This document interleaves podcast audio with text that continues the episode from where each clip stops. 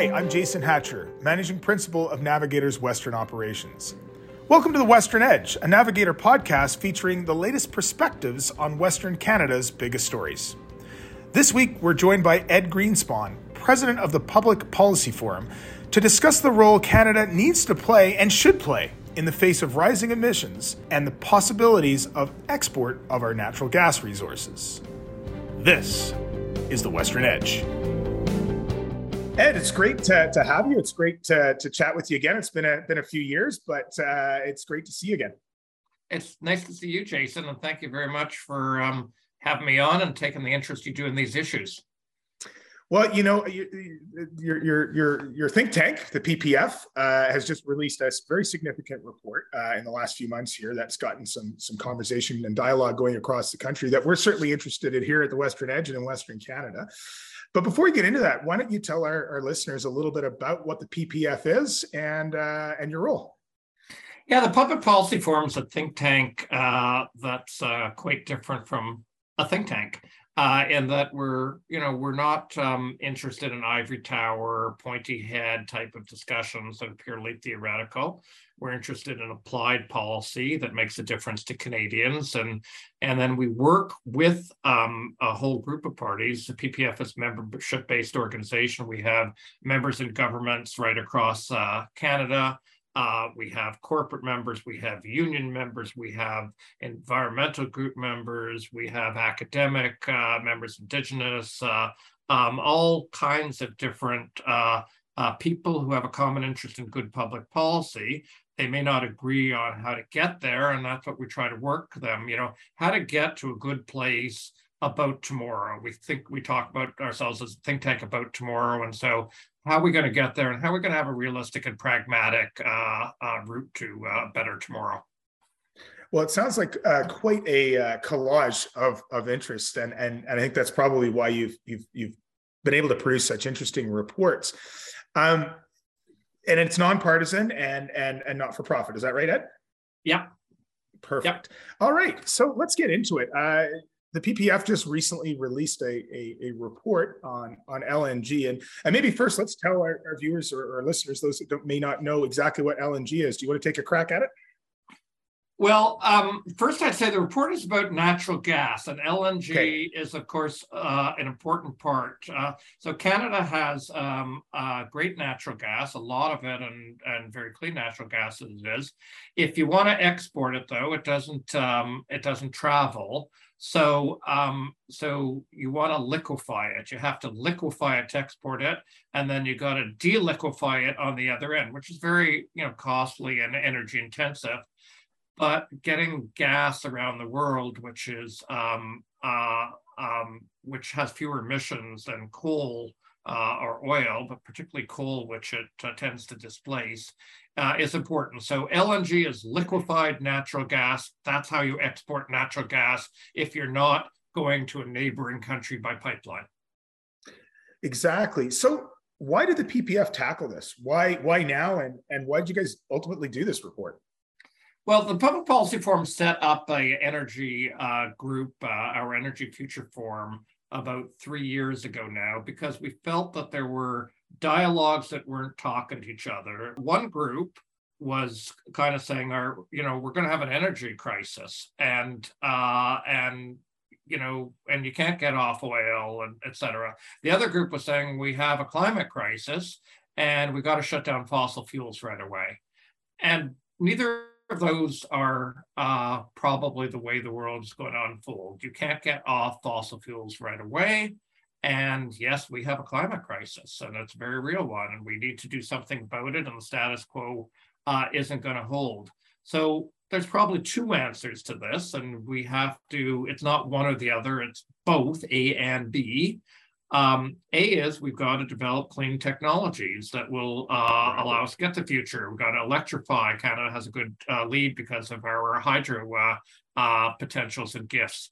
Um, but at the same time, we have to decarbonize the reliable sources of energy that we already have. So you don't want to throw them out unnecessarily. You know, it's not the uh, form of energy that is the problem, it's the emissions that whatever form of energy causes. And so we were about getting uh, the emissions out, and we were about getting a dialogue uh, among everybody. There's, you know, very sorry future for this country if we can't get the energy question right, and that's why the Public Policy Forum is interested. Well put, and, and, you really summarized why this report, you know, caught my attention and some folks that I was talking to. You know, we've often talked about, even on this podcast, uh, the need to have honest dialogue between groups, as you described, those that uh, uh, are focused on the energy needs of our of our country, of our planet, but also those that are looking to arrest climate change and that great great challenge of our of our time. I often find these conversations, though, are are naive to be honest with you or or even immature dialogues because people are kind of stuck on a point of view as opposed to creating these forums where we can exchange ideas. I've often said like if climate change is the great crisis that we know it is then we need all hands on deck. Innovators uh, energy producers entrepreneurs scientists and environmentalists all kind of rowing in the same direction. So let's you, have got this mix of people and, and and you describe these desperate interests. Uh, tell us a little bit about the report and how it came together and and and the highlights well, um, so we formed a group. You know, I, I, let me just back up half a second, Jason, and to something yeah. that that you said a second ago. Um, you know, that we need all hands on deck because we do need all hands on deck. Uh, we don't just need all hands on deck, but we need them to stay on deck for 30 years. And there's mm-hmm. going to be uh, the ship is going to heave and the ship is going to hoe, and we need people to be on that deck and to believe in in the cause of of having a decarbonized energy system because energy is is so basic to everything that uh, that we want to do. Um, so holding people for 30 years means you better have a very honest and candid dialogue with them today because it's going to be costs and there's going to be uh, problems. And we've seen, I think, in Europe that they didn't have uh, an honest and candid conversation with even themselves. Even the policymakers weren't having that mm. kind of uh, conversation, let alone uh, with the public. And then, lo and behold, you get you know two shocks that come at you right in a row. Shock one is that you backed out of nuclear uh, uh, too quickly. You backed out of uh, away from gas too quickly. You've counted on renewables before renewables are really totally ready for prime time, and renewables have made remarkable gains. And then, Absolutely. and then, and then you put too many eggs in the Russian basket. Um, so you make two, both of those mistakes, and you get a double uh, a double energy shock. And if you do that sort of thing, you're going to lose support for ultimately you know the end goal which is the decarbonization which is a world that uh, that you know we've held the temperature to 1.5 or 2 degrees um, uh, held it to you know a manageable not not um, our favorite outcome but at least an outcome that's not uh, uh totally disastrous. Mm-hmm. so i think i think that's very much our purpose. Let's have this honest dialogue and you know we say electrification for instance um, it's a word people use a lot. Right. Well, essentially demand for electricity is going to double or more than double. You know, we're stimulating demand. We're moving towards electric vehicles. We're perhaps moving towards electric heat pumps. That's all good. What are we doing on the supply side? Where is that electricity, going to come? That's and, right. if, and if you go double, that's another Niagara Falls. That's another Site C Dam. That's another James Bay. That's another um, Darlington Nuclear. You know, um, that's a lot, a lot of that that we have to do, and we have to engage people in the real conversation. Well, and you know, it, it's when you're talking electricity and the demands, there's those increased demands that you've described, but this also is fundamental to how we heat we cook for ourselves we we store our food and and that's what we're seeing in europe you know the dialogue has changed so much in the last year, eight nine months since since the the, the war in the Ukraine. You know, I, I was in Houston at uh, uh, at an energy show, and and the discussion shifted from was all about either energy security, but the predominantly, you know, how do we get cleaner? How do we decarbonize the production of energy? But back to this electricity piece and gas. What did you guys find at the PPF? How does your report sort of address some of these key issues that you've described? So, so we we brought together um, some of the people in Energy Future Forum who had an interest um, in in gas and what that would look like, and we had, you know, various discussions at a working table over over many months, and then PPF was trying to tease out, you know, what are the answers? How does this move forward? And you know, one of the first things you learn about Canadian gas is it's um, it's relatively clean. It's among the cleanest gas in the world. Now, gas is a, is a fossil fuel. Gas emits. Gas has methane. Um, gas is methane. Um, uh, but uh, but Canadian gas is the best gas that there is. So if you're in a transition, which is what we're in for, you know, the next uh, uh, 20, 30, 40 years, Canadian gas is better than other gas. So if gas is going to be consumed in the world, not only is it good for Canada that Canadian gas is consumed, not only is it good for us economically, but it's actually good for the global environment. It's not actually good for Canada's numbers under the Paris Agreement if you only care about Canada, but they're global emissions. So, you know, you want to help the world. And, and you know, two provinces in Canada particularly have been very successful at getting off coal, and uh, gas has helped them do that, uh, Ontario and Alberta. And, you know, we sort of said, well, the rest of the world's got to get off coal. Coal's actually, coal use is growing again. Uh, it's extraordinary. And, and, and they're so, firing it up in Europe right now to save the winter, right? firing up in Europe, building new plants in Asia. Um, so we, you know, we said, look, why don't we take that coal to gas switching that we did here in two of our largest provinces and make that part of Canada's foreign policy, Canada's contribution. The security issue, um, we cared about the security issue uh, early on, and uh, and obviously that plays in it. What kind of contribution can Canada make? You know, this is not uh, a two-year or a three-year uh, issue. This is, you know, a, a 10 or 15-year issue. When the German chancellor was here, he left Canada and uh, and then signed a 16-year deal with an Australian uh, uh, operation for for LNG. Um, gas is also uh, of huge importance to many First Nations. Many First Nations want to develop their gas in in Kitimat, where the LNG Canada plant is being built. The Haisla people are also that's on the west coast of British Columbia. Yeah. Yeah. Sorry. On the west coast, on the Pacific, um, uh, to export uh, to the Pacific, which we might talk about. So, so every gas project I know about has Indigenous partnership in it or an independent Indigenous operation. And so we're talking we were talking to First Nations quite a lot. Um, you know, I think it was 16 of 20 of the First Nations along the coastal, very controversial Coastal GasLink decided to become equity partners in that project. So, you know, they want to be part of it. Gas is also um, one of the two avenues to hydrogen. And, you know, I think everybody hopes hydrogen will give us uh, uh, a future uh, energy system that will be, you know, truly clean. So, you know, gas is one of the ways you get there. Electricity, is the is the other way that you eventually uh, uh, produce hydrogen. So all of those things made us think we got to develop our gas. And then a final thing, you know, for those of us who live in places where we have gas heating in our, our homes, um, it's very efficient. It's very mm-hmm. uh, it's very reliable. It's uh, relatively affordable. Gas prices are going up in the world now because of what's happening in Europe but it's uh, it's been a very affordable um, uh, means of electricity.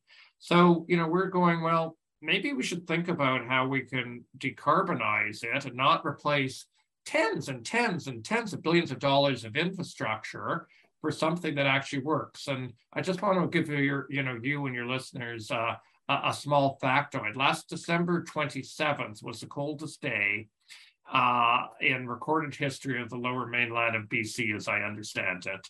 And so there was a tremendous amount of demand for home heating and gas. And gas stores its energy, you know, in, in the gas. If you had an entire electricity system where storage is not the same now, you have to go to the peak of the electricity system to meet the demand on that day for so much home heating and it would have required three times the entire installed capacity of BC Hydro. So we should just be very careful before we say, let's throw things away, that we have workable things that are going to replace them without making any compromise whatsoever on decarbonization. You know, it, it's interesting you say that, right? Because as, as, you talk about in the report, and as we've discussed a little bit here today, we've seen Europe now having to go back because they they didn't do what you just described and, and threw the threw things out uh, before Uh, technology maybe was ready to catch up, but you know this is a this is a very significant thing for people in Canada to swallow. Let's be honest, right? We've been told we've got to clean up uh, and get cleaner energy. We've, we've we've we've heard lots of dialogue around the future of the oil sands and around gas. But now what we're hearing from from from a group like yours is there's there's kind of a strange juxtaposition where we have to invest. We should invest more in gas. Um, and that will ultimately help lower global emissions, even though it might raise Canadian emissions in doing so. But if the overall impact is such that global emissions comes down, if that's our goal, then that is something that should be considered. And then also you highlighted a couple of the, the backdrops to that, that the way we produce things in our country um, are done with the highest of environmental standards and involves indigenous uh, participation. How do, how do you think Canadians are reacting to this? What kind of reception have you had so far? Well, you know, I think the reception we have is a debate that has in Canada. There's a lot of people um, who, you know, say, yes, that makes, you know, perfect sense. A lot of people in Ottawa who say, yes, that makes perfect sense. Um, that and, might surprise some of our listeners in Western Canada. Well, you know, people people shouldn't be surprised about that. I understand. I understand why you know some of uh, some people in Alberta who are frustrated, or in other Western provinces or other uh, energy producing provinces, Papua Newfoundland, Labrador as well, mm-hmm. might be frustrated. But um, but you know, no government's a monolith. You've worked in government. Not everybody in government uh, agrees. Not everyone in the public service agrees. Not everyone in the cabinet agrees. So there's um, there's some people see it one way. and Some people see it another way. I think the people who are tend to be better informed in it who get into portfolios like uh, like natural resources Canada or like finance or even a lot of the people around uh, around the environment department frankly uh, I think they see the complexity of the transition and the dangers and the risks that you know exist in the transition if you don't move very deliberately and if you don't backstop uh, you know, energy reliability, energy security, energy affordability. Um, you know, people are very sensitive to energy prices, and they're very politically sensitive. We've had provincial governments in this country that have been defeated on uh, on on energy prices, uh, particularly electricity, uh, and and so we've got to make sure uh, that's all managed. So the reaction has been to help stimulate a better debate to ask questions about, you know, well, should we be working hard to try to help Germany uh, out while helping ourselves? Um, you know, what you say about um, the domestic numbers, you know, versus the global uh, uh, emissions is contemplated on Paris Agreement. There's a part of the Paris Agreement called Article 6, hasn't been fully brought to life. It's a way of of sort of trading, offsetting, um, who takes responsibility for uh, for certain emissions or being able to trade that kind of responsibility.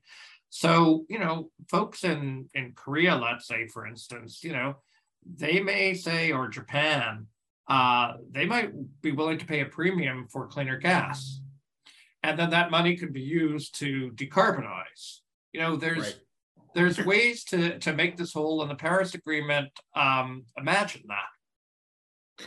And now I think you, your your report really took an honest look too. I mean, there's a short window to be able to help Europe, and big projects in Canada are challenged by time and regulatory process on a on a good day. Um, do you see? Did this report sort of see still Asia as the the more critical market where we could de- displace coal with gas and and thereby lower global emissions? Yeah, I think you know. I mean, our report definitely you know thinks that there can be displacement. Uh, um, you know, thinks there will be displacement.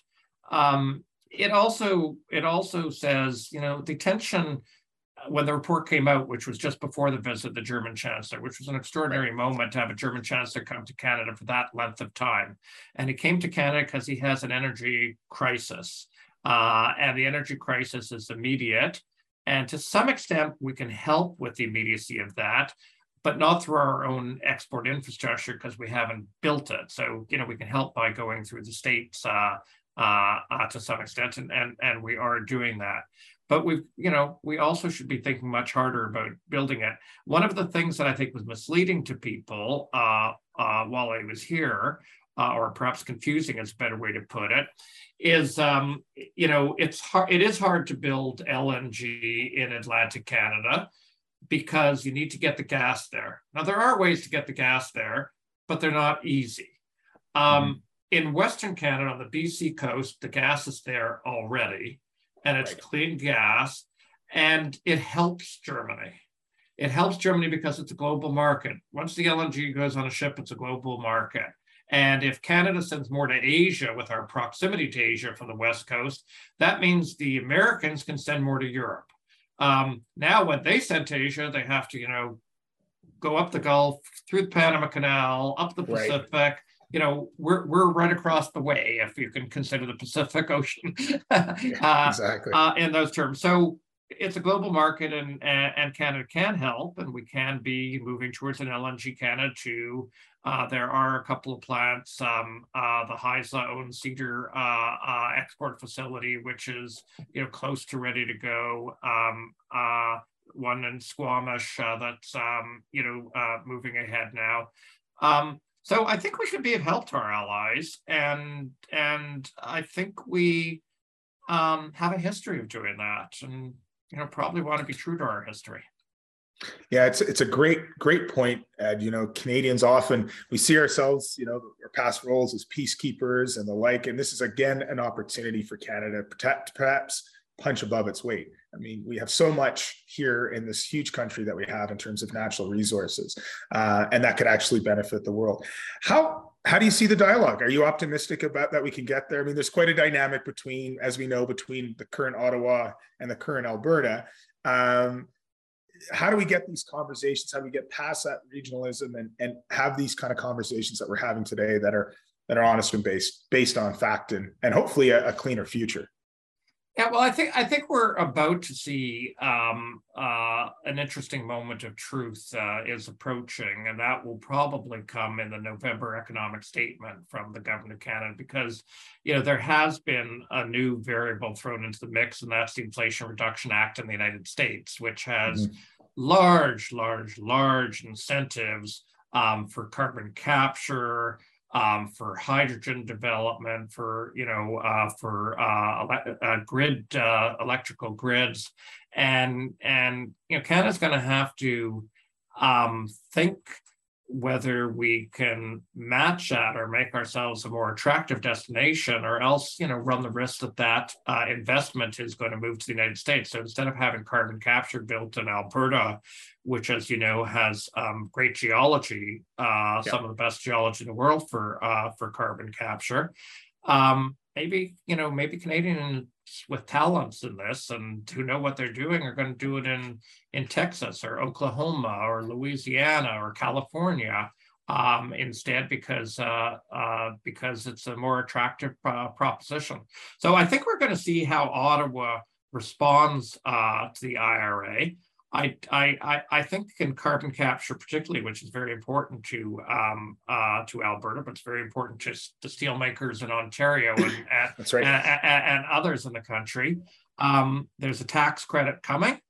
Um, uh, it's an investment tax credit. The Americans have both investment tax credit and a production tax credit. Uh, we'll have to see what that looks. Now, I got to say that this is made much more complicated. Um, because the economics point in one direction, but the politics uh, uh, perhaps point in another. And because because uh, the way we manage down investment in the oil and gas industry has led to higher oil and gas prices and therefore huge profits for oil and gas uh, companies right now. It makes it a little bit more politically difficult for federal government working across the country with a center left um, um, you know, constituency uh, within it to to you know be doing more uh, yeah. to help the oil and gas industry transition. But really, you know, the filter we all got to look through is we got to spend what it takes in order to keep the climate from getting worse and worse. You know, that's the point. Well, like this has been a fascinating discuss, discussion, Ed. Like we know that that growth in electric electrical demand, as you said, for vehicles, but also to continue to heat and and and, uh, and and lighter homes and the like. That's the dialogue going forward. You know, it's optimistic. We see the industry in Alberta and in Western Canada is is talking about their commitment to 2050, uh, and we see the government, as you said, looking at a tax credit. So uh, let's hope that this uh, this report spark, sparks more dialogue across the country. Because if I've said it many times before, if we want if you want to solve climate change, you can do it right here in Canada. In fact, you know, in Alberta, send it, come out and, and you'll find cutting edge technology and opportunity. There's a lot going on in Canada, and I agree, we can't let that investment go to the States. So thanks so much. Thanks for the opportunity to chat, Jason. Western Edge is powered by Navigator, Canada's leading high stakes public affairs firm. Our show is produced by Kayla Duty, Zoe Kierstead, Kathy Moore, and Monica Verk. I want to extend a very big thank you to our guest this week, Ed Greenspon, for sharing his insights and expertise on the possibility of Canada's future in the LNG industry. Stay tuned for next week's episode, where I'm joined by a panel of guests to discuss some of the new exclusive research Navigator has done on Alberta's mindset on our political future. If you've enjoyed this episode, well, follow us on Twitter at Western Edge by Nav to catch next week's episode. As always, thanks for joining us and listening to The Western Edge.